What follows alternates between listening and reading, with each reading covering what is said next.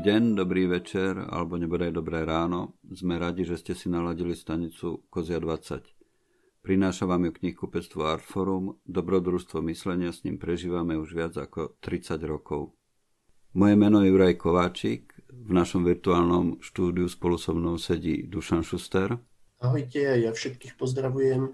A som veľmi rád, že ako nášho dnešného hostia môžem medzi nami privítať Zuzanu Šeršeňovú. Ahojte. Zuzana, začneme možno týmto. Ty pracuješ ako editorka v vydateľstve Slovart.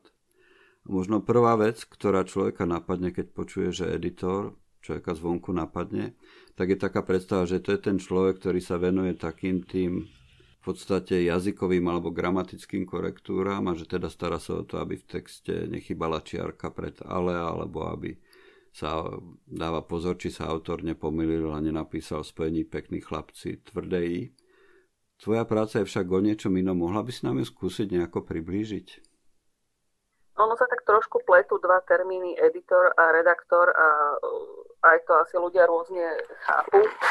Pre mňa je editor človek, ktorý má na starosti vo vydavateľstve, knižný editor teda špeciálne, ktorý má na starosti nejakú sekciu, nejaký, nejakú oblasť a stará sa o výber kníh do tejto oblasti, stará sa o komunikáciu s autormi v prípade prekladov, o výber prekladateľov, potom o výber jazykových redaktorov, ak ide o ilustrované knihy, tak ide aj o výber ilustrácie, ilustrátora a grafického dizajnéra.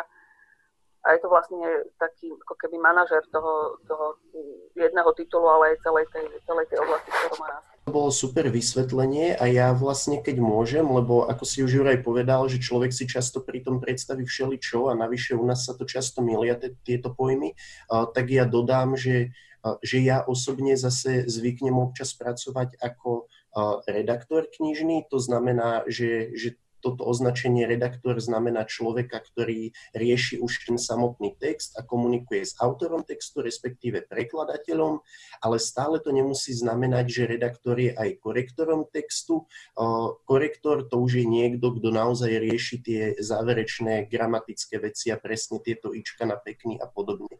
A, a často sa deje, že redaktor je jeden človek a tento korektor je až ďalší človek, ktorý ešte kontroluje text po redaktorovi málo kedy to robí jeden človek naraz, pretože predsa len akože je to, je to dosť, uh, dosť roboty. Korona zmenila život mnohým z nás a zmenila aj fungovanie napríklad aj v našom knihkupectve a zrejme zmenila aj fungovanie v vašom vydavateľstve. Ako, ako ste na tom teraz? Ako, jak, jak to u vás vyzerá? No, už aj my sa postupne vraciame do toho normálneho procesu nás zasiahlo, to zavretie knihkupectiev samozrejme zasiahlo aj vydavateľov, lebo je zbytočné vydávať knihy, keď e, sa nemajú kde predávať, hoci ten internetový odbyt fungoval, ale ten internet neutiahne veľké vydavateľstvo, ale aspoň nám umožnil prežiť to najhoršie. A už sa postupne rozbiehame, už postupne e, znova oživujeme veci, ktoré chvíľku stáli, takže veríme, že, že na jeseň už budeme fungovať úplne normálnom móde a vydávať v normálnom tempe knižky. No a čo sa týka uh, vlastne tejto tvojej pozície, uh, tak nakoľko sa ti uh, zmenil nejaký pracovný režim? Že dokážeš aj ty toto robiť takým tým štýlom home office? No, ja som zo začiatku mesiac bola doma a robila som z domu a niektoré, alebo väčšinu vecí dokážem robiť z domu. Dokážem čítať texty, dokážem s ľuďmi komunikovať ale potom sa dostanem po istú hranicu, keď potrebujem už toho e, grafického dizajnera alebo štúdio, ktoré to vysáže, kde už teda to z domu nevyrieším. To urobila tak, že som si zobrala dovolenku venovala som sa úplne iným veciam a už teraz, keď je to jasnejšie, ako veci budú fungovať, tak som sa znova vrátila na behľad do normálneho režimu. Ja, to, ja rada robím z domu, ale nie všetko. A robiť 5 dní v týždni z domu to není úplne ideálne, hlavne keď mm. je doma veľa. My sme hovorili o tom, že, že editor má zvyčajne na, na starosti nejakú sekciu alebo nejakú časť kníh vo vydavateľstve. Ty máš na starosti slovenskú literatúru. Dá sa to tak povedať? Áno, slovenskú pôvodnú, aj detskú, aj teda dospelú. Pôvodne som prišla do Slovartu robiť detské knižky, aj som ich niekoľko rokov robila, aj prekladové detské knižky. A potom, keď vlastne kolegyne e, staršie odchádzali do dôchodku, tak sa to celé tak trošku menilo a mne táto pôvodná slovenská tvorba tak prischla, ako keby ju nikto nechcel, tak som si ju zobrala a, a páči sa mi to, som veľmi rada, že, že, že mi to prischlo. Hej. E, čo, čo, čo potrebuje človek k tomu, aby, sa mohol, aby mohol byť editorom? No neviem, či ja som tá správna osoba, ktorá na toto vie odpovedať.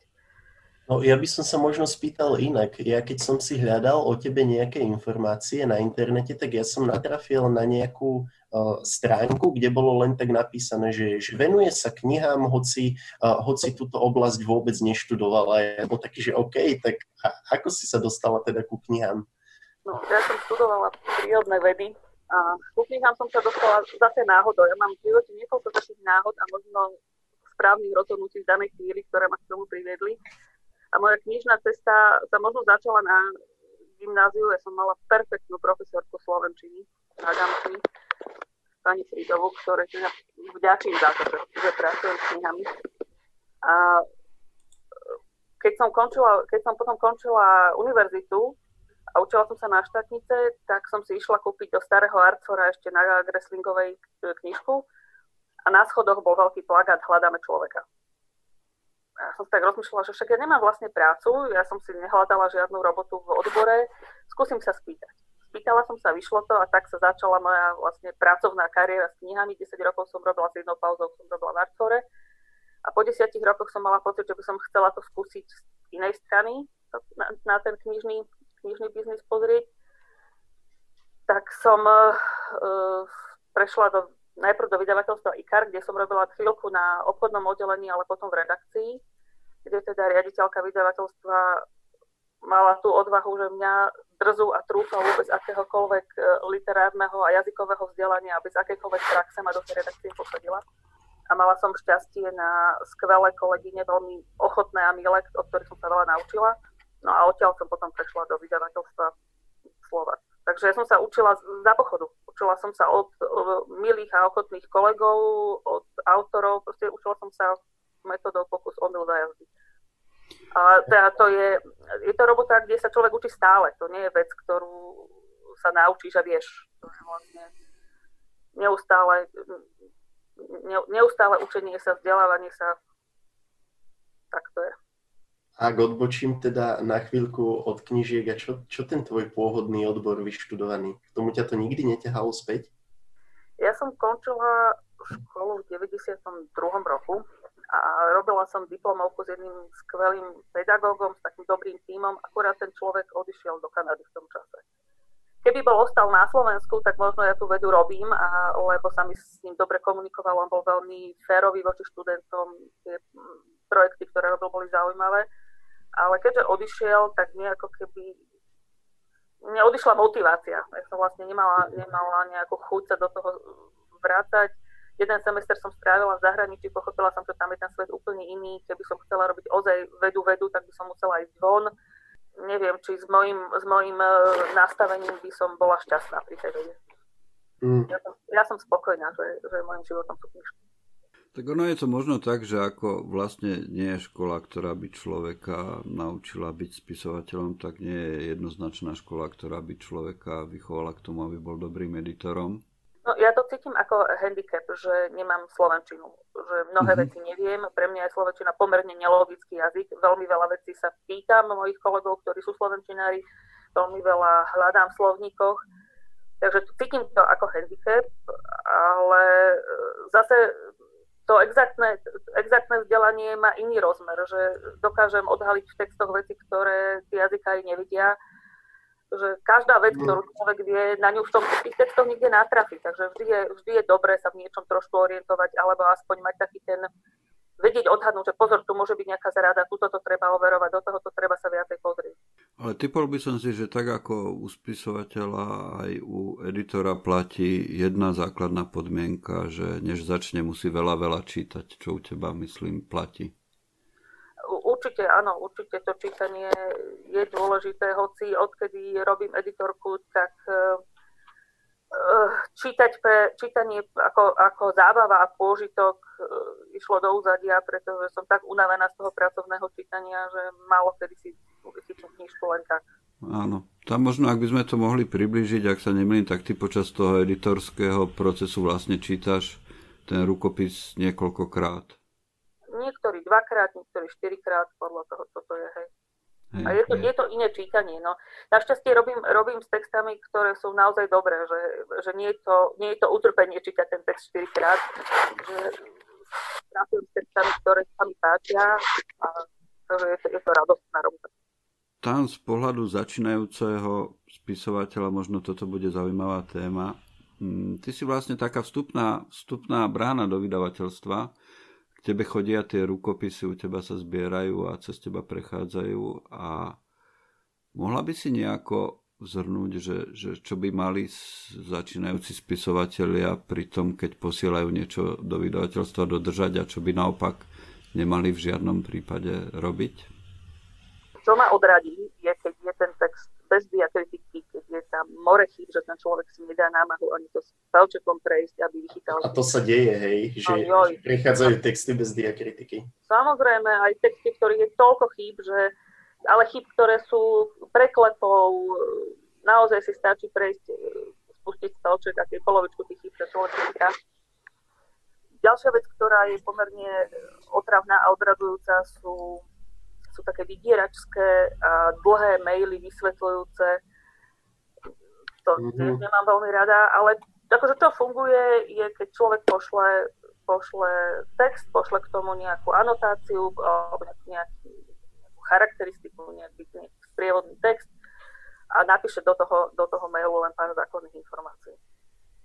No a, a ty vieš nejako aspoň tak hrubým odhadom povedať, že, že koľko z takýchto uh, začiatočníckých textov alebo nejakých nových autorov uh, sa naozaj dostane aj k tomu, že sú napokon vydané? No, nám príde do vydavateľstva týždenne možno 20 textov.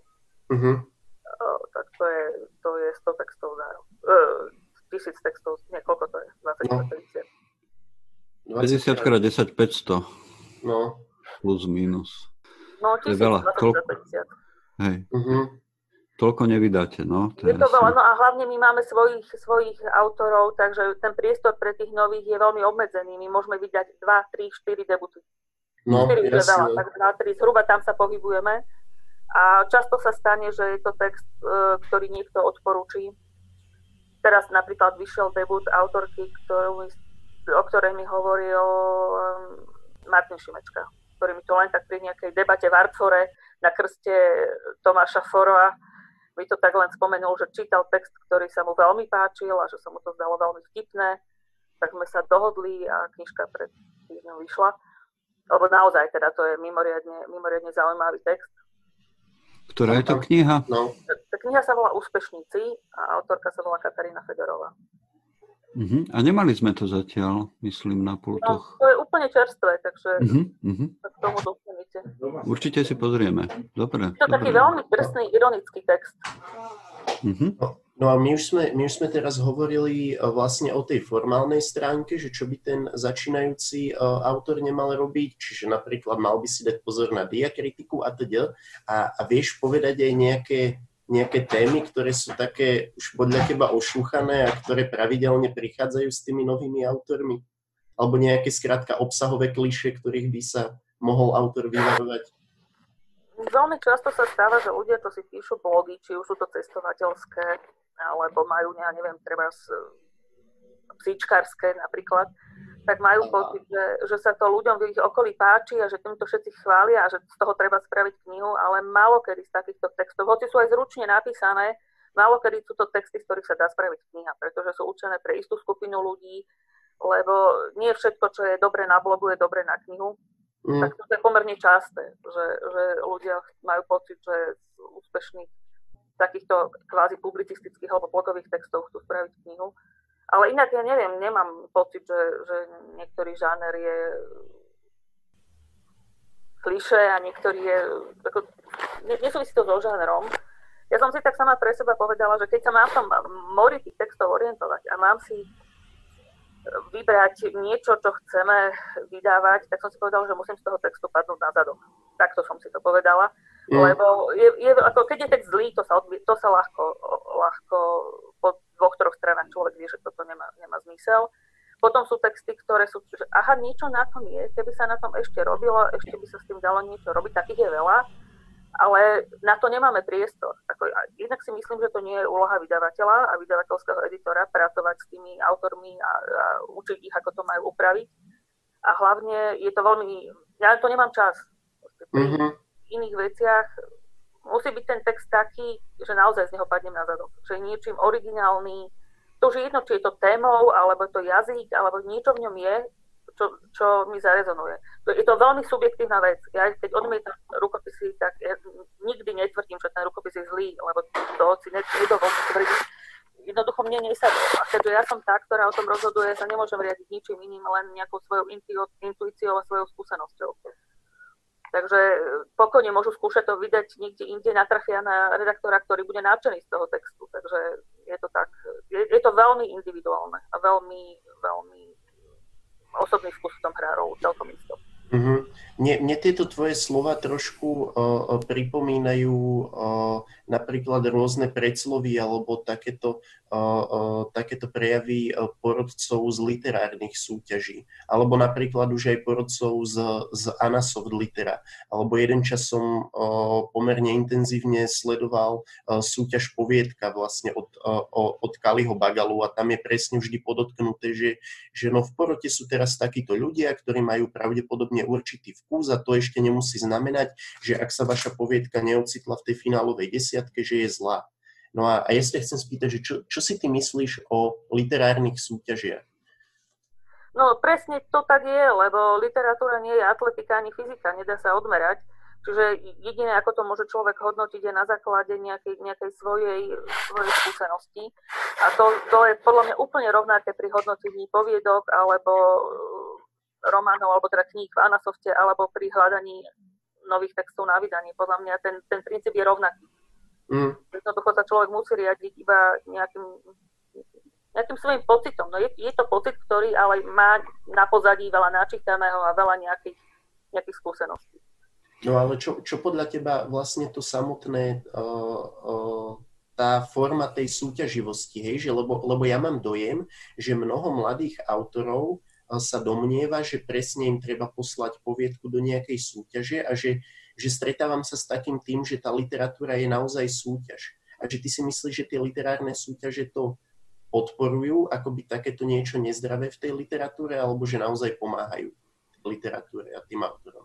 Ja to vôbec nevnímam ako nezdravé. Pre mňa napríklad to, že niekto, niekomu vyjde poviedka v zborníku, že sa dostal medzi tých finalistov a pošle nám treba text, tak pre mňa je to už nejaký signál, že ten človek má nejakú zručnosť. Uh-huh. Aj mne to pomáha, že aha, tak neprehliadnem to v tom mori, lebo ako priznám sa, že nie, nie som schopná čítať všetko. E, keď v situácii, keď chystáme veľa titulov do tlače, tak ja nemám šancu to ani otvoriť. Mám, kolegu, mám kolegu, kolegov, ktorí mi s tým pomáhajú, ale naozaj sa stane, že nie, neprejde nám rukami všetko. Uh-huh. Ale v momente, keď sa tam vyskytne meno, ktoré som niekde zachytila v nejakej súťaži, tak spozorním. To je prirodzené. Uh-huh. Hej.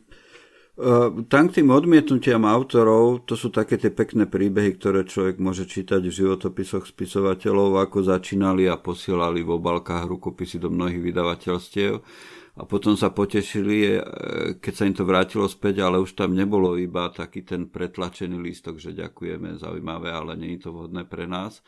Ale bola tam aj nejaká rukou dopísaná poznámka od toho editora, ktorý to vracal späť. Robíš niekedy niečo takého? že, že, že, že na tie vrátené alebo neprijaté rukopisy nejako reaguješ? E, robím to vtedy, keď autorom tých textov sú deti alebo mládežníci, e, ale naučila som sa to nerobiť a odmietať. Je to najnepríjemnejšia a najodpornejšia časť mojej práce, to odmietanie musím povedať. Nerobím to rada, lebo viem si predstaviť, že tí ľudia tomu venovali nejaký čas. Pre každého človeka to písanie má nejaký zmysel, rozumiem tomu, a teraz je, príde jedna protivná editorka, ktorá im to celé, celý ten sen zruší. Už ale je to súčasť mojej roboty, tak som našla na to nejakú formulku, ktorú, ktorú používam, sa takú neosobnú a musí byť taká, pretože keby som, keby som to začala vysvetľovať, a poprvé na to nemám čas, analyzovať tie diela, a stalo by sa to, že tí ľudia by to upravili, poslali by mi to znovu, a ja by som sa dostala do kolotoča debát a diskusí s autormi, a toto nie je úloha knižného editora. Na to existujú mm. agentúry, na to by mal existovať iný inštitút, ktorý by toto riešil s tými autormi a snažil sa, snažil sa ich viesť a ukázať im, že kde sú tie chyby a čo majú robiť. No ja na toto bohužiaľ nemám priestor a čas. Hej. Takže ja Bohu, funkcia agentov tu nefunguje na Slovensku a asi ani nebude v dohľadnej dobe. Stalo sa ti niekedy, že si odmietla aj rukopis zabehaného autora? Takého, že je to známe meno? Áno, stalo. Nie je to vôbec príjemné. A mám problém, keď sa dostanem na nejakú literárnu akciu, takú všeobecnejšiu, tak je takmer 100% istota, že tam stretnem niekoho z autorov, ktorého som odmietla. no a ja sa spýtam naopak, ja prevrátim tú Jurajovú otázku. Sú takí autory, o ktorých, teda nechcem, aby si sa nejako chválila svojimi úspechmi, ale že sú takí autory, o ktorých môžeš povedať, že si ich objavila? Sú. No, tak skús povedať, to som zvedavý. Sú takí autory, ktorí objavila. No, prišiel k nám ten rukopis od niekiaľ, väčšinou teda tie, ktoré, z ktorých sú úspešní, úspešné autorky, tak sú to, boli to rukopisy, hlavne tie debuty, ktoré mi niekto odporúčil, že pozri sa na to, toto nemusí byť zlé. Jedna z takých autoriek je Solia Bystričanová, ktorej vydávame už, už 8 knihu tento rok. Uh-huh. A druhá autorka, ktorej rukopis mi poslal Dano Hevier s tým, že on už teda detské knihy nerobí, nech sa, ale že sa mu to zdá dobré, tak to je Andrea Gregušová. Uh-huh. To mi teraz tak napadlo, že tieto dve to sú autorky, s ktorými robíme už dlhodobo a obidve vydali u nás debuty. A ešte vlastne máme jeden, jeden, jednu autorku, o ktorej hovorím, že, že jej čas ešte príde čo sa aj čo sa týka súťaží, ja to hovorím aj o Jurajovi, že ten čas ešte príde, keď konečne to porodcovia pochopia. A to je, jej text mi zase odporúčil pán Vilikovský. Aha. On napísala o ňom, no, myslím, že diplomovú prácu, spísali si listy, krásne listy rukou teda, lebo však pán Vilikovský nemailuje, nemailoval, on spísal, písal rukou listy. A on e, mi poslal rukopis to bola obálka s vytlačeným rukopisom a jeho krásnym rukopisom napísaný lístok, že toto stojí za pozretie, keď budete mať chvíľku čas, prečítajte si to. No a, a kto to bol teda táto autorka? Táto autorka je Verona Štrbaškultaty. Aha. A inak ja sa teraz asi nezdržím, lebo Vilikovský je asi môj úplne že najslovenský spisovateľ. Čiže on, on vydával u nás, že? Dobre si, uh, uh, u vás, v Slovárke. Sme mu tri knižky vydali, on vydával knihy všeli, kde v slovenskom spisovateľi, tá, tá posledná jeho knižka Rajt je preč vyšla v Petruse. My sme mu vydali tri knižky a som rada, že práve knižku, ktorá je pre mňa jeho najlepšia, to je Letný sneh. To je moja no, najobľúbenejšia. asi aj ja najradšej, no, no. A, a s ním si ty teda bola v nejakom osobnom kontakte, že komunikovala si s ním? Áno, bola, boli sme v osobnom kontakte, my sme sa stretávali na zastávke v Ružinove autobusu, kde teda aj ona a ja bývame, tak my sme sa tak na pol ceste stretávali, on tie texty nosil na, na CD, keďže nemal ten mail. Aha. A na technológie. Takže vždy mi doniesol CD a tak ale to, je, to bola radosť robiť, to, je, to bol text bez chyb. Mm. No veď, veď konec koncov však Vilikovský robil dlhé roky uh, tiež uh, redaktora aj korektora, kde to bolo v slovenskom spisovateľovi. Spisovateľ, hej. Ale, no. ale debatovali sme aj o tých jeho textoch, ako napríklad pri tej strojvodkyni, vojvodkyni sme, sme veľa debatovali o, o, o tej maniere, ktorú on používa a vysvetloval mi, prečo ju tak používa, prečo to tak on chce, lebo mňa, mňa to tam trošku driazilo. Mm-hmm. Ale akože on bol, bol ochotný debatovať o tých svojich knihách. Zase, to, to boli vždy veľmi, veľmi príjemné, príjemné stretnutia. A každú knihu mi odovzdával s tým, že viete čo, asi by ste najlepšie urobili, keby ste to vôbec nevideli. To už je dňa. To, no, to bola povestná veta, ktorú on podľa mňa. Ja, ja, som sa, ja som sa akurát teraz stretol eh, s Dušanom Dušekom. My už sme teraz takí, že, eh, že sa porozprávame o všeličom, lebo on bol kedysi môj učiteľ No a on mi vravel, že s Vilikovským sa tiež často stretával, že toto bolo u neho povestné, zhodiť vlastný text, že a to je také, to je taká o ničom poviedka, taký zlý text, tak som sa na tom vždy bavil, že... No, to bola, to bola 100% istota, že toto odznie pri každom rukovu, takáto nejaká zhádzajúca poznámka. Dobre, než budeme pokračovať, urobíme si na chvíľu krátku reklamnú prestávku.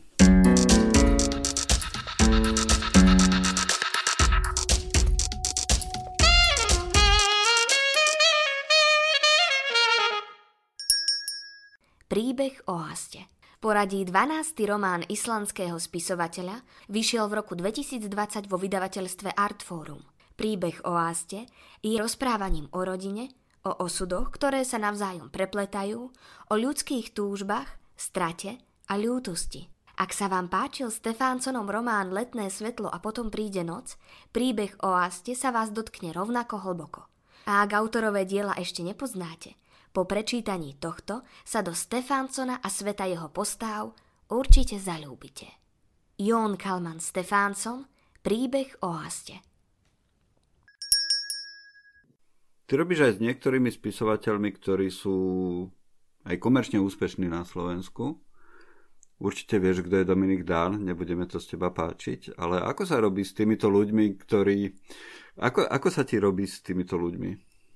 Je to, je, to, je to v niečom špecifické tá práca s tými s ono je to špecifické asi skôr pre marketing, pretože s nimi nemôžu pracovať, pretože sa nedá Dominika Dana poslať na besedu, nedá sa urobiť rozhovor úplne bežným spôsobom, ale Dominik Dan je jeden e, profesionál, s ktorým sa robí perfektne, pretože to je človek, ktorý keď niečo slúbi, tak to dodrží, on je zvyknutý dodržiavať e, termíny, máme zabehaný tandem s redaktorkou, ktorý funguje úplne ideálne, lebo redaktorke pani Šikulovej sa jeho texty páčia, takže oni si rozumejú, on je schopný prijať mnohé jej veci, takže to je úplne ideálna spolupráca.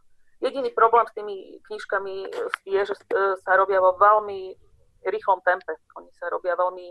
Asi žiadnu inú knižku nerobíme v takomto behu, ako, ako Dominika Dana. Od odovzdania rukopisu po vydanie je veľmi krátky čas. Hej. Tam, tam ja si neviem úplne presne predstaviť, ako on drží takú tú obsahovú konzistentnosť, lebo tých kníh už je strašne veľa a pokrývajú dlhé obdobie a je v nich veľa postav a tie príbehy sa tam rôznym spôsobom prelínajú. Ako to má usporiadané? On má e, doma takú mapu, kde časovú, kde má tie jednotlivé príbehy poukladané, čiže vie, kto kedy prišiel do, do toho týmu vraždárskeho a kto odišiel, v podstate tie, tie základné udalosti tam má a na, robí to na prestáčku, že nie, niekedy je to ešte text z konca socializmu, niekedy je to úplne aktuálny text, takže je, on musí, musí mať to veľmi prepracované, pretože málo kedy sú tam logické kiksy. Mm. Naozaj, naozaj, on, a mňa, ja ho obdivujem za to, pretože v jeho knihách sa prelínajú dve, niekedy až tri línie a on ich vie veľmi dobre kombinovať.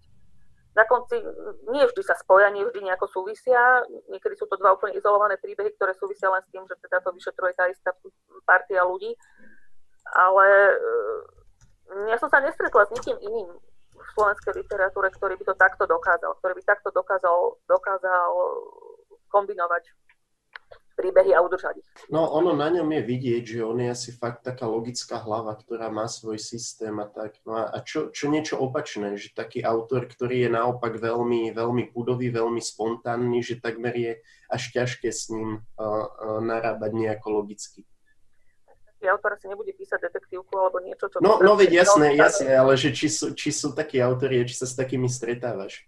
A že čo je na tom špecifické potom. Nemusíš menovať, ale ale každý, každý autor je iný. Akože to je, s každým autorom sa inak pracuje, každý autor je inak citlivý na niektoré veci. To sa ani nedá, to je na tom pekné, že, že, uh-huh. že mhm. každá práca je iná. Ako, mňa na tom baví, mňa, to, mňa baví čítať tie texty a potom sa, potom sa rozprávať s tým, to, to prvé čítanie vlastne, že ja to prečítam a potom sa rozprávam s tým autorom o tom, že, že čo tam ja cítim a čo tam vidím a kde ja vidím nejakú slabinu alebo kde sa mi zdá, že je nejaké, nejaká nelogickosť, lebo mnohokrát ten autor s tými, s tými príbe, príbehmi žije, žije s tými postavami a mnohokrát sa stáva, že e, má pocit, že v tom príbehu to je, čo chcel povedať, ale to je len jeho hlave, lebo on o tom vie oveľa viacej, ako do tej knihy dá. A v tej knihe to zrazu chýba, že tam je zrazu niečo, niečo nelogické, niečo tam je nedovysvetľované a to ten autor nemusí vedieť, pretože, pretože ten príbeh je jeho. Takže to je, to, to, to je veľmi zaujímavý proces pre mňa napríklad. Alebo napríklad zaujímavé je, veľmi, veľmi zaujímavá práca pre mňa bola s Katkou Kuzbelovou, keď mm-hmm. sme v strašnej horúčave sme sedeli v kaviarni nad korektúrami a preberali naozaj každý zásah, pretože na, na tom texte cíti, že ho písala poetka. A pre mňa to bolo veľmi zaujímavé s ňou debatovať o každom tom zásahu a počuť tie postrehy, že čo áno, čo nie, čo, čo akceptuje, čo neakceptuje, lebo ona sa naozaj zaoberá každou čiarkou, každou, každým slovom. Tam nie je zbytočné slovo v tej vete, si dovolím tvrdiť. Že ho má, ak tam nejaké je, tak je to našou chybou, že tam niečo, vznikla nejaká, vznikla nejaká chyba. Ale to bola tiež veľmi zaujímavá a pre mňa úplne nová skúsenosť pracovať s ňou. A ty si čítala aj jej poéziu? Uh, nie. A možno, ja som si čítala nejakú jednu, dve básničky, ale nečítala som uh, celú zbierku. Ja, lebo ja som teraz vyšla vlastne, tuším, v tej knižnej edícii vydavateľstva Vlna, vyšli naraz všetky, všetky jej tri básnické zbierky, tak som si to prečítal, lebo som čítal ten čepiec a tým som bol teda dosť nadšený, ja som si to prečítal a presne to mi tak dalo zmysel, mi to tak zapadlo do seba, čo hovoríš, že, že to je vidieť, že to píše poetka ktorá skrátka tak ako. No. Tak ako u Juraja vidno, že píše fotograf, aj keď on sa tomu bráni, ale, hmm. ale e, jednoducho on opíše tú scénu tak, že ja viem, kde som, ja to vidím. A vidím to na základe jeho fotografického videnia. Hmm. Ty spolupracuješ aj s Jurajom Červenákom, ak sa nemýlim. On vydáva u vás, ak si dobre a, pamätám. On vydáva u nás iba istú časť svojej produkcie. Vydáva Aha. u nás historické detektívky. Aha. No to som sa práve chcel spýtať, že on má niekoľko tých línií a že či teda nejako spolu ste uvažovali o tom, že ktorého sa vybrať, ale zrejme, že je to nezmyselná otázka z toho, ako si to povedala. Ale on, on vlastne začal ako fantasy autor a vydával mm. tie knižky inde, najprv dokonca v Čechách mnohé. Potom mm. prvá vec, ktorú sme mu vydali, bola taká, že historická fantasy, ktorá má 5 častí a postupne v každej ďalšej časti je menej fantasy a viac tej histórie. Až sa vlastne dopracoval k tomu, že, že teda bude písať historické detektívky, ktoré sú realistické, že tam teda žiadna fantazijná línia nie je. A aj si myslím, že ho to celkom baví. Ale stále sa pohybuje v tom istom období. Akože to uh, obdobie historického fantasy a tieto historické detektívky je to isté, ktoré on pozná, ktoré v jeho, v jeho do úplných detailov vie používať rôzne reálie, takže sa mu v tom už ľahšie hýbe. My už sme sa s Jurajom raz rozprávali, už neviem e, konkrétne s kým to bolo, s akým hostom, ale Juraj položil takú zaujímavú otázku, že, že často sa teda stretávame s tým, že ľudia vnímajú nejakú literatúru ako, e, ako takú vyššiu, takú elitnejšiu, nejakú ako nízku. A a že toto, toto sa možno môže diať aj tebe ako editorke, že teraz vidíš, že toto je nejaký text, ktorý má možno komerčný potenciál, ale inak nie je až tak originálny, toto je síce text, ktorý je vynikajúci, ale možno sa nebude až tak predávať. Čiže ty rozlišuješ takéto niečo, že toto je vysoká, nízka literatúra? Ja, ja to ne, nenazývala by som to vysokou a nízkou literatúrou. Ako vnímam to, že toto je literárny text, a ktorý, uh-huh. ktorého sila je v jazyku a v úžasnom narábaní s tým jazykom toto je kvalitne napísaná detektívka, ktorá drží pokope, toto je kvalitne napísaná historická detektívka, ktorá má krásny jazyk, ale je to, je to žáner, čo vôbec si nemyslím, že je, že je negatívom, že je niečo žánrové. Ale ako vnímam, vnímam to, ale ne, nemienim to súdiť ani nejako to znehodnocovať. Ja som robila 4 roky vo vydavateľstve IKAR, kde sa vydávali romance, mm-hmm. historické romance, erotické romance a pochopila som tam, že aj čitateľky, väčšinou sú to ženy, čitateľky týchto kníh vedia rozlišiť, či je tá knižka urobená dobre, alebo je odflaknutá. Takže aj toto, tento typ e, kníh, ktoré slúžia na zábavu a majú svoje opodstatnenie a svoje miesto, aj tie treba urobiť remeselne dobre, lebo tí ľudia si to zaslúžia a vedia to rozlišiť. Vidia, keď je niečo odflaknuté. To bola mm. veľká škola. To bolo, to bolo asi také trošku polučtenie tých mojich slov, že ja som to nemyslel nejako hanlivo, že vysoká a nízka literatúra a dodávam teda, že ja osobne som dosť veľký fanúšik žánrov, či už vo filmu alebo uh, v literatúre, takže... Ale skúsme sa úplne z druhej strany. Skúšala si niekedy písať ty? Ja neviem Nie. písať. Pre mňa je písanie úplné utrpenie. Neviem, neviem to, ani sa o to nepokúšam už. Hej. Písala som v rámci nejakých terapií, všelijaké terapeutické listy a neviem, aké životopisy, ale naozaj to bolo trápenie. Uh-huh. Hej. To ma zaskočilo toto, ja som čakal, že, že, že mnohí ľudia, čo robia niečo takéto, robotu s knihami, že, že aj sami túžia písať. Mňa to oslobodzuje to, že, nechcem, že netúžim písať, lebo niekedy, niekedy sa stane, že tí ľudia, aj redaktori, ktorí sa mi píšu, že vidia všetko to svojou optikou potom. A veľmi mm-hmm. ťažko sa, sa dva svety oddelujú. Niekto to vie, niekto lepšie, niekto menej, ale ja vôbec nemám to pnutie tam strkať seba do nejakých textov, alebo snažím sa teda otvorene, otvorene k rôznym textom pristupovať a myslím si, že mám celkom široký záber toho, čo sa mi páči. Mm. Alebo čo dokážem akceptovať. Ale teda naozaj písanie, písanie je mimo môj záber. Ja to dosť dobre chápem, toto, čo hovoríš, lebo ja síce píšem, ale teraz mám také obdobie, že, že sa tomu písaniu veľmi nevenujem a robil som práve nejaké redakcie a toto a, a ľudia sa ma pýtajú niektorí, že aha, veď ty máš teraz konečne voľno, dokončil si školu, môžeš písať, že prečo nepíšeš? Ja, že neviem, lebo nemám to nutkanie. A, a vždy hovorím presne toto, že je to oslobodzujúce, keď človek nie je akoby tlačený do toho, že, že vidieť vo všetkom, v každom texte to svoje a vidieť to tou svojou optikou. Takže rozumiem úplne tomu, čo hovoríš. Ale ja obdivujem každého, kto dokáže, dokáže keď čítam tie texty a vidím, že, že ten človek si vyfabuluje nejaký príbeh, dokáže ten príbeh vymyslieť od a po Z, alebo si načíta obrovské množstvo materiálu, lebo chce ten príbeh e, písať o minulosti a potrebuje k tomu naštudovať tisíckrát viacej, ako potom naozaj použije, tak ako pre mňa je to úplne obdivuhodné, že toto niekto vie, dokáže aj ochotný robiť. Hmm. Tvoja práca s autormi to musí byť plné emócií, lebo ľudia teda v podstate asi každý autor berie veľmi osobne, čo napíše a nejaké návrhy zásahov alebo zmien do toho textu. Musí to byť taká dobrodružná cesta niekedy. No, je to dobrodružná cesta. Je to, ale z mnohých autorov sa stávajú priatelia, čo je na tom veľmi príjemné je to aj také, potrebujem všetky svoje psychologické schopnosti niekedy zapojiť do toho, aby som vedela, že ako na koho ísť, že komu môžem natvrdo povedať a komu musím opatrne a kde si môžem dovoliť pritlačiť a kde radšej cúvnem, lebo tak akože nebudem, nebudem robiť zle ľuďom.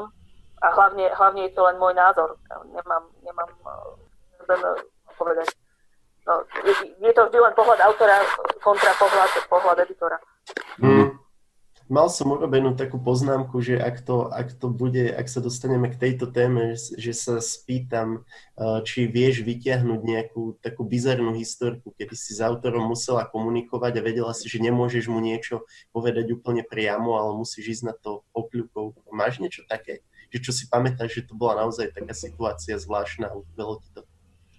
Uha. Ne, nespomínam si. Nespomínam mm. si takúto bizarnosť. Ale, ja. ale ocením napríklad to, spomínam si na Prešov číta rád, skvelá akcia, ktorú organizuje Prešovská knižnica, kde sa mi teraz stalo to, že tam boli odmietnutí autory a nie jeden rovno.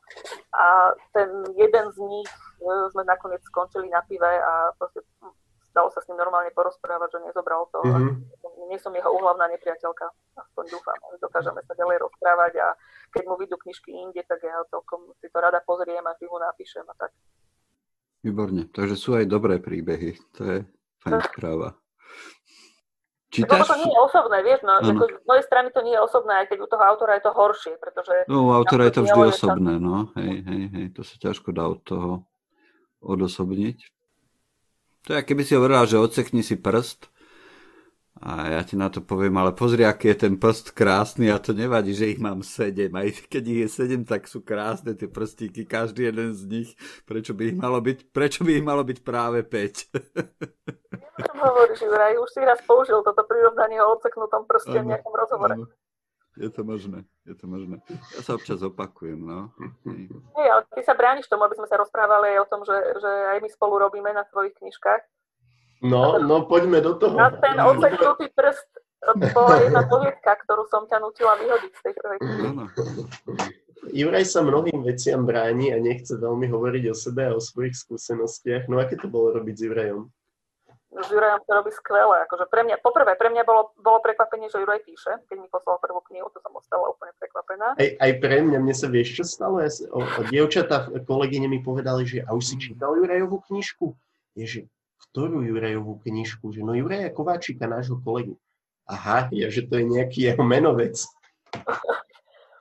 No a potom, keď som to začala čítať, tak presne to, čo som hovorila o tom fotografickom um, videní, tak to som, to som z toho ostala úplne fakt, že toto je jedno európske písanie, že super, skvelé, niečo úplne, úplne svieže a nové, tak ma to veľmi tešilo, teraz sa tam prúdi. Hey, hey. A, ale, ale zase Juraj akceptoval všetko, na čom sme, ja som nemala veľmi veľa, veľmi veľa pripomienok, ani som do toho asi veľmi nevrtala, si myslím. Je, ja mám problém iba s tým, že by som nemal byť asi objektom týchto rozhovorov v všeobecnosti, keďže, keďže nejakým spôsobom sa snažím ich produkovať alebo aké slovo použiť. Takže skúsme sa posunúť niekam ďalej. Jako určite pre mňa, alebo takto poviem k tomu ešte jednu, že pre mňa to bola skvelá skúsenosť, lebo všetko to, čo som čítal o tom, že ako by spisovateľský proces mal vyzerať, alebo ten proces vydávania kníh, nie spis, písania, ale vydávania kníh, tak som vlastne, vlastne našiel u teba. Takže toľko, toľko z mojej strany k tomu. A skúsme, skúsme sa posunúť niekam ďalej. Dušan, vymysli teraz ty nejakú tému. No, ja som sa chcel spýtať, lebo hovorili sme doteraz uh, iba tak náhodne, že vypadávali mená, a, a skús nejako uh, teda Zuzana tak konzistentne zhrnúť, že, že čo teda uh, autory, ktorých vydávate uh, a nakoľko sú úspešní a ktorých z nich máš rada aj ty? No tak to, na toto sa nedá odpovedať. Nemôžem povedať, ktorého z toho množstva ľudí, ktorého mám rada ktorého nie. Rovnako ako nikdy neodpovedám na ankety, že najblúbenejšia naša kniha, čo sa odo mňa vždy chcú dievčatá z marketingu do katalógu, to nemôžem vybrať jednu a uraziť zvyšných desiatich. No, ja rozumiem. No. Lebo ja mám rada, ako na, naozaj mám rada všetky veci, ktoré robím. Niektoré mi možno sedia viacej, niektoré menej. Je to, každá tá kniha je iná. Ne, neviem z toho vybrať, neviem z toho vybrať, e, že toto je tak ja celkovo napríklad hovorím, že, že mňa je ťažké spýtať sa na to, že čo je tvoje obľúbené, lebo ja nemám obľúbené veci tak nejako z princípu. Mne to buď sadne alebo nesadne, keď mi to nesadne, tak doví, ale pokiaľ mi to sadne, tak mi každá vec sadne nejakým iným spôsobom a to je na tomto zaujímavé. Ale ono aj to, aj to sa mení s tým, že čo človeku kedy sadne a je dôležité aj v ktorom, akom rozpoložení a v no, akom presne, ktoré presne, veci číta. Presne tak. Sú knižky, ktoré keď sa prepísknú, že sa nečítajú v tom tínedžerskom alebo v tom úplne mladom veku, tak už sa k nim netreba potom vrácať, lebo je to veľmi čudný zážitok. Mne sa to mm. stalo s Tracyho Tigrom napríklad. Ne, nikdy som nepochopila, prečo je tá knižka taká obľúbená, lebo som ju čítala neskoro. Presne tak, ja som sa ju snažil čítať minulý rok a ja som bol, že čo je na tom preboha, veď to je zlé. Ale, ale napríklad mi fascinuje ma e, to, že, že veci, ktoré mňa vôbec nezaujímajú, a, a potom si o nich čítam, zrazu si o nich čítam s pôžitkom. To sa mi stalo pri, pri Jurajovi Červenákovi, ktorý píše z obdobia protitureckých vojen a mňa teda história veľmi nezaujíma. Dokážem mm-hmm. si to mhm. prečítať, ale nie je to nejaké moje hobby a zrazu sa pristihnem pri tom, že čítam štvorstranovú scénu o tom, ako si tam niekto kupuje zbraň a ten, kto ju predáva, vysvetľuje tie výhody rôznych zbraní. Neviem o tom nič, o tých zbraniach a čítam to s pôžitkom. To sa mi, potom sa mi to stalo pri detskej knižke o, e, o futbale, o Carlosovi, o takom malom chalanovi futbalistovi. Aha, áno, viem. Prihraj Carlos a daj gol, to je, tri sú tie knižky, bude štvrtá, kde v tých knihách sú opísané zápasy futbalové, pomerne presne, minúta, akcie. Ja o futbale neviem nič. Pre mňa je to nudná hra. A tiež som to čítala s pôžitkom. Opis tých futbalových zápasov. A zdali sa mi, že, sú, že majú miesto v tej knižke. Že to vôbec nie je návyššie, že to vôbec nie je spomalujúce. A to sú také príjemné zistenia. Zrazu človek objaví niečo, čo mm, predtým nevnímal ako zaujímavé. No, ja to mám tak, že, že, že, že knižky buď dočítam, alebo nedočítam. Že často sa stane, že občas sa stane, často sa stane. Ťažko povedať, že knižku odložím po prvých 10, 20, 30 stranách. Ale keď ju dočítam, tak potom už často nie som schopný nejako ju priamo zaradiť. Robil som si, mal som také obdobie, že som si dával na Goodreads tie knihy, čo som prečítal, ale všetky, čo som mm-hmm. dočítal, tak som dával 5 hviezdičiek lebo som nevedel, že ktorý mám dať 4 a ktoré, ktorým 3 a tak ďalej. Takže všetky, čo som dočítal, boli 5 hviezdičkové. A nesmierne zaujímavé je, že keď čítam po rokoch nejakú knihu, ktorú som čítal povedzme, keď som mal 20, tak sú knihy, ktoré ma sklamali vtedy a sklamali ma aj dnes, ako je napríklad Kerouaga na ceste.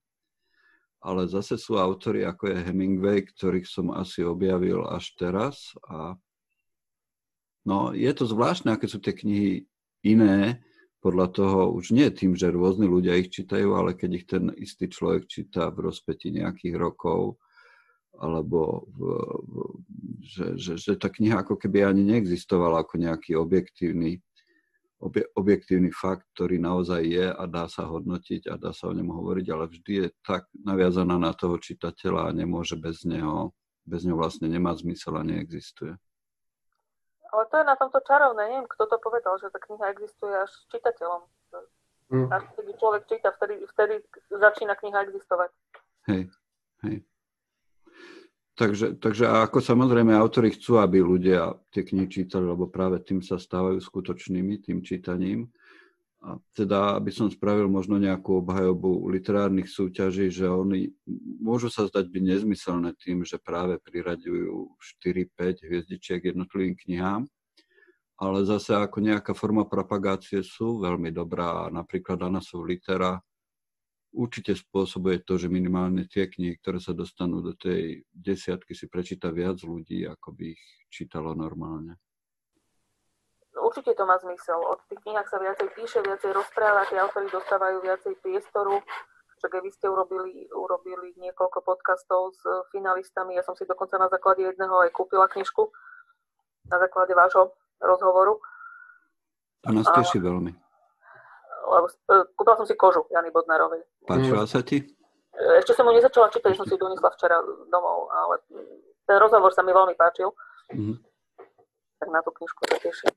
Ja mám vždy, každý rok si poviem, že, že mala by som si prečítať aspoň niekoľko z tých finalistov, ktoré teda neprešli mojimi rukami, ale málo kedy sa mi podarí viac ako jednu, dve knižky si prečítať. Tak snáď tento rok sa mi to podarí.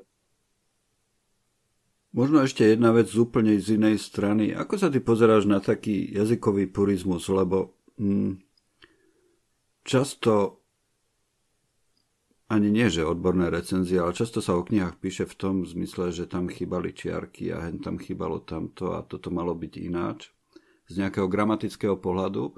Ale ja som vždy bol v tom, že skôr by sa mali slovníky písať podľa knih a nie knihy podľa slovníkov. Možno sa v tomto mýlim, ale zdá sa mi, že by to malo byť takto. A napríklad, keď som si čítal ten starý preklad Jazara Potáplic nedávno, tak to bola vec, kde teda Veľa vecí bolo neštandardne riešených a napriek tomu mi to vôbec nevadilo. Podľa mňa to tak ale je, že dneska vznikajú slovníky podľa jazyka, že e, ten tým, ktorý je dnes v jazykovednom ústave Ludovita Štúra naozaj veľmi reflektuje používaný jazyk a do slovníka sa dostávajú výrazy, ktoré e, pred, nad ktorými sa prežehnávali puristi ešte pred pár rokmi možno. Takže podľa mňa je to na dobrej ceste, že naozaj v tom slovníku sa dá nájsť e, všeličo, pripúšťa sa všeličo, či už ako štandard alebo subštandard. Ale e, neexistuje kniha bez chyby. Podľa mňa to je jednoducho, keď človek zažije ten proces vzniku tej knihy, tak pochopí, ako tie chyby sa tam dostanú a ja som čoraz tolerantnejšia voči chybám typu preklepy, čiarky, aj hrúbka. Pokiaľ ma to neruší v čítaní toho textu, tak to dokážem prehliadať bez toho, aby ma to nejako vyrušovalo. Čím je text e, zaujímavejší a čím viac pohltí aj toho redaktora, tak tým ľahšie prehľadne tú chybu, pretože vidí to, čo chce, nie to, čo tam je napísané a musí sa vrátať spätne a čítať naozaj slovo po slove, nečítať obsah, preto je dôležité, aby to čítalo viacej ľudí, lebo inak to číta človek, ktorý číta obsah a hľadá tam nejaké logické veci alebo nejaké také štruktúry, ktoré tam fungujú, nefungujú. A inak to číta človek, ktorý e, sa zaoberá štilistikou alebo gramatikou, lebo ten musí úplne inak čítať ten text. Tak. Takže a každý sme omylní, stačí, že sa na chvíľku zamyslí človek alebo zazvoní telefón, v tej chvíli mu odchádza pozornosť a tá chyba tam ostane, aj keď to číta niekoľko párov očí. Takže myslieť si, že existuje, že niekto je tak geniálny korektor alebo tak úžasný, že to vychytá, je nezmysel. V každej knihe. No. A ve, veď ono aj toto je na tom v niečom také, také čarovné, že naozaj nič nie je dokonalé. Ja si pamätám, Juraj, ty si to pamätáš, keď sme čítali obidvaja naraz Ostrov od a potom sme sa, potom sme sa tak upozornili, že, že pamätáš si to tam na konci celej tej kapitoly, ako bol zle zarovnaný celý odsek a ja, že hej, hej, ale proste preskočil som a čítal som ďalej. Tieto veci sa stávajú jasné, ale ja som skôr myslel taký ten purizmus v tom zmysle ani nie zo strany ľudí, ktorí robia slovníky, ale zo strany ľudí, ktorí píšu o knihách, ako keby bolo príliš veľký dôraz kladený na tú gramatiku. Keď nemajú o čom inom napísať, tak napíšu o gramatike. Možno je to tak. Tak ja to tak beriem. A k nám chodia občas také maily, že chcem peniaze späť, lebo tam máte, ako môžete vydať knihu s toľkými chybami. No, pre mňa má taký mail zmysel vtedy, keď mi ten človek napíše, že v tejto knihe na strane 27 v 6. riadku je takáto chyba. Vtedy sa mu hm. poďakujem a poviem mu, že áno, v dotlači tú chybu opravíme, ďakujeme. Ale keď mi niekto napíše, že to je strašne odflaknutá kniha, aj tá more knih, no tak to môžem rovno vymazať, lebo taký mail nemá žiadnu hodnotu a žiadny zmysel pre mňa. Ale e, ľudia, čo píšu o knihách, no tak sú rôzni ľudia, čo píšu o knihách. Sú ľudia, ktorí píšu kritiky a sú to teda, je to, literárna kritika je veda a je, malo by sa, toto je regu, no, normálna, legitímna vec, keď sa ľudia zaoberajú napísaným slovom. No a potom sú ľudia, ktorí píšu o knižkách, ktoré čítali a píšu recenzie a ja celkom nerozumiem tomu, prečo píšu ľudia recenzie na knižky, ktoré sa im nepáčia. A mám pocit, že toho je strašne veľa a čoraz viac negatívnych recenzií, mnohokrát hodnotiacich vecí, ktorým nemôže ten píšuci rozumieť, lebo ak niekto hodnotí motivácie autora, tak to sa mi zdá cestné. A vôbec ja nerozumiem tomu, prečo, prečo venuje energiu tomu, aby napísal recenziu na knihu, ktorá sa mu nepáči mne vždy napadne, že toho človeka to nejakým zvráteným spôsobom uspokojuje, že môže niečo zhodiť. A ja by som to nevidel až tak negatívne. Možno majú pocit, že sú šťuky, ktoré musí čistia ten zaspatý rybník alebo niečo takého, že je tam taká tá motivácia, že ozdraviť to prostredie. Každopádne musím pripustiť jednu vec, že skutočne tá predstava, že vidia do hlavy autora je často nesmierne iritujúca v tých recenziách. No, mňa, mňa to dráždi, hoci nie som autorka, tak ma to dráždi, keď niekto tam začne písať takéto, čo chcel vlastne autor povedať a ako si vlastne vymyslel, že napíše takýto príbeh. Čítaš teraz niečo alebo pozeráš seriály? Ako si na tom so seriálmi televíznymi? Lebo to je taký zaujímavý fenomén poslednej doby a často sa hovorí, že tým, že zrazu sa natiahol ten priestor pre autorov tých seriálov na 10 a viac hodín, tak môžu dosiahnuť to, čo sa predtým, taký pohľad e, hlboký do postav jednotlivých, aký sa predtým dal urobiť iba v knihách. Máš nejaké obľúbené seriály? Nesledujem seriály. Sledovala som ich chvíľku teraz, keď som mala tú dovolenku a mala som prístup HBO e, Go, tak som pozerala tie české seriály, ktoré produkovala HBO, ktoré sa mi páčili. Ale to bola tak asi, to je tak asi jediná seriálová tvorba, ktorú mám napozeranú neviem, nejak som na to... Neprišla som tomu zatiaľ na chuť, že sadnúť si a pozerať seriál. Mm. Dušan, ty máš teraz nejaké obľúbené seriály? Ja som, ja som teraz začal pozerať to, čo sa anglicky volalo The Office a, a v Česku to bolo produkované ako Cancel. No, čiže to je, tam sa dokonca deje taká zaujímavá vec, teda ja pozerám tú americkú verziu, toto, čo si hovoril o tých postavách, že, že akoby tá plocha toho seriálu umožňuje oveľa väčší vhľad do postavy, tak v tomto kancli sa stala dokonca úplne, že, že zaujímavá vec v tom zmysle, že je, je tam postava takého šéfa, ktorý akože vedie tú kanceláriu a, a má veľmi opzl, opzlé vtipy a myslí si sam o sebe, že je zábavný, pritom každého iba irituje. No a po prvej sérii, ktorá vyšla v Amerike, sa údajne ozvali také, také divácké hlasy, že, že ale to je teda naozaj oplzlé, treba, uh, treba to nejako uviezť do normálu, že, že naozaj akoby tí tvorcovia potom využili tieto reakcie na to, že on je v druhej sérii trochu iný. A, mm-hmm. a, a, že, a že ten jeho prejav je naozaj iný a že, že akoby aj takto sa dá pracovať s tou postavou na základe nejakého diváckého ohlasu. A máš nejaké knihy, ktoré si v poslednej dobe čítala? Ktoré by boli také, že spomenutia hodné? Mám rozčítané dve veci. Jednu, ja čítam pomaly, lebo naozaj, naozaj, keď už si večer niečo otvorím, tak sa mi stane, že po pár stranách zaspím, lebo som unavená, ale čítam eh, normálnych ľudí, celý Runy a celkom sa mi to páči, že to je taká oddychovka z takého iného sveta pre mňa. Páči mm-hmm. sa mi tá knižka. A potom sa vraciam tak periodicky k vojnovým denníkom Astrid Lindgrenovej. To je druhá knižka, ktorú mám pri posteli a do ktorej sa občas začítam. lebo ja, ja mám rada jej, jej detské texty, všetky. A toto je taký iný pohľad zrazu, keď ona píše, píše úplne iný žáner. A počúvaš, počúvaš hudbu? Alebo dokážeš pri čítaní počúvať hudbu? Nie. Ja musím mať ticho. Keď mm-hmm. tam potrebujem mať ticho. Počúvam podcasty, ktoré počúvam pri varení. Mm. Na to sú podcasty ako stvorené, presne na takéto situácie. Moja mamka máš, počúva... Keď máš sluchatka, aj vysávať sa dá s podcastami. Moja mamka počúvala podcast pri umývaní okien. No, to je presne taká činnosť, kde ruky pracujú a hlava sa môže zamestnávať niečím. Dušan, ešte niečo na záver? Odo, no odo mňa iba toľko, tak pocitovo, že pre mňa bol toto že nadmieru príjemný rozhovor. Takže, takže asi tak, že za mňa, ja určite ďakujem. No jednako to bolo zaujímavé z takého uh, praktického hľadiska, nejako sa konfrontovať s editorkou a, a, a čisto ľudský, bolo to príjemné. Toľko odo mňa. To, to ma teší, lebo mňa vždy prekvapuje, že niekoho, niekoho zaujíma tá moja práca. Že koho, koho to tak môže zaujímať, čo, čo ja robím. A má, mám jeden taký zaujímavý zážitok práve z toho Prešova, ktorý som už spomenula, kde som sa dostala s mojimi autormi, ale ja som mala pocit, že som tam tak do počtu ale vyslali ma na besedu a vyslali ma na besedu na hotelovú akadémiu. A to som si mm-hmm. hovorila, že čo ja tam budem robiť, že čo, čo ja budem tým maturantom rozprávať, že čo ich bude zaujímať. To bola jedna z najpríjemnejších besied, aké som zažila, lebo tie detská mali také otázky. Oni si začali, začali sa pýtať, že čo by sa stalo, keby všetky knihy mali biele obálky? Ako by sme si vyberali tie knižky? A sami začali potom o tom rozprávať, že keby tá obálka nebolo to, čo rozhoduje o o tom, či si tú knižku všimneš alebo nevšimneš, že ako by sme teda si tie knihy vyberali. Tak toto bola jedna veľká téma a úplne ma prekvapili. A potom ich strašne zaujímalo, že či sa, či sa kradnú autory, že či si vydavateľstva kradnú autorov. To bola druhá mm-hmm. veľká téma. Tak úplne, ma, úplne som bola prekvapená, že taká hm. príjemná beseda. To, to, to mňa napadla taká vec, že, že porodcovia Anasov litera by mali dostať iba texty bez toho, aby videli, že ktorý autor napísal ktorý text. A to je náhodou ako námed na nejakú poviedku. Hej, takú, hej, poviedka takú, by z toho mohla byť dobrá.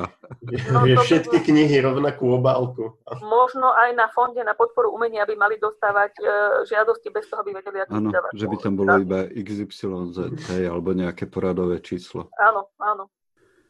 Dobre, dobre. Tak teda ja ďakujem Zuzane Šeršenovej za veľmi príjemné strávenú hodinu. Aj ja ďakujem. Dúfam, že to bude zaujímavé, zaujímavé aj pre našich poslucháčov. A ja ďakujem za pozvanie. Ďakujem aj Dušanovi Šusterovi. Lúči sa s vami Juraj Kováčik. Počúvali ste stanicu Kozia 20. Prinieslo vám ju knihkupectvo Artforum. Dobrodružstvo myslenia, s ním prežívame už viac ako 30 rokov. Ak sa vám náš podcast páči, dajte o ňom vedieť vašim známym alebo nás ohodnote na vašej podcastovej platforme. Majte sa dobre, opatrujte sa, dávajte si na seba pozor a kupujte si dobré knihy. Nájdete ich na stránke www.artforum.sk.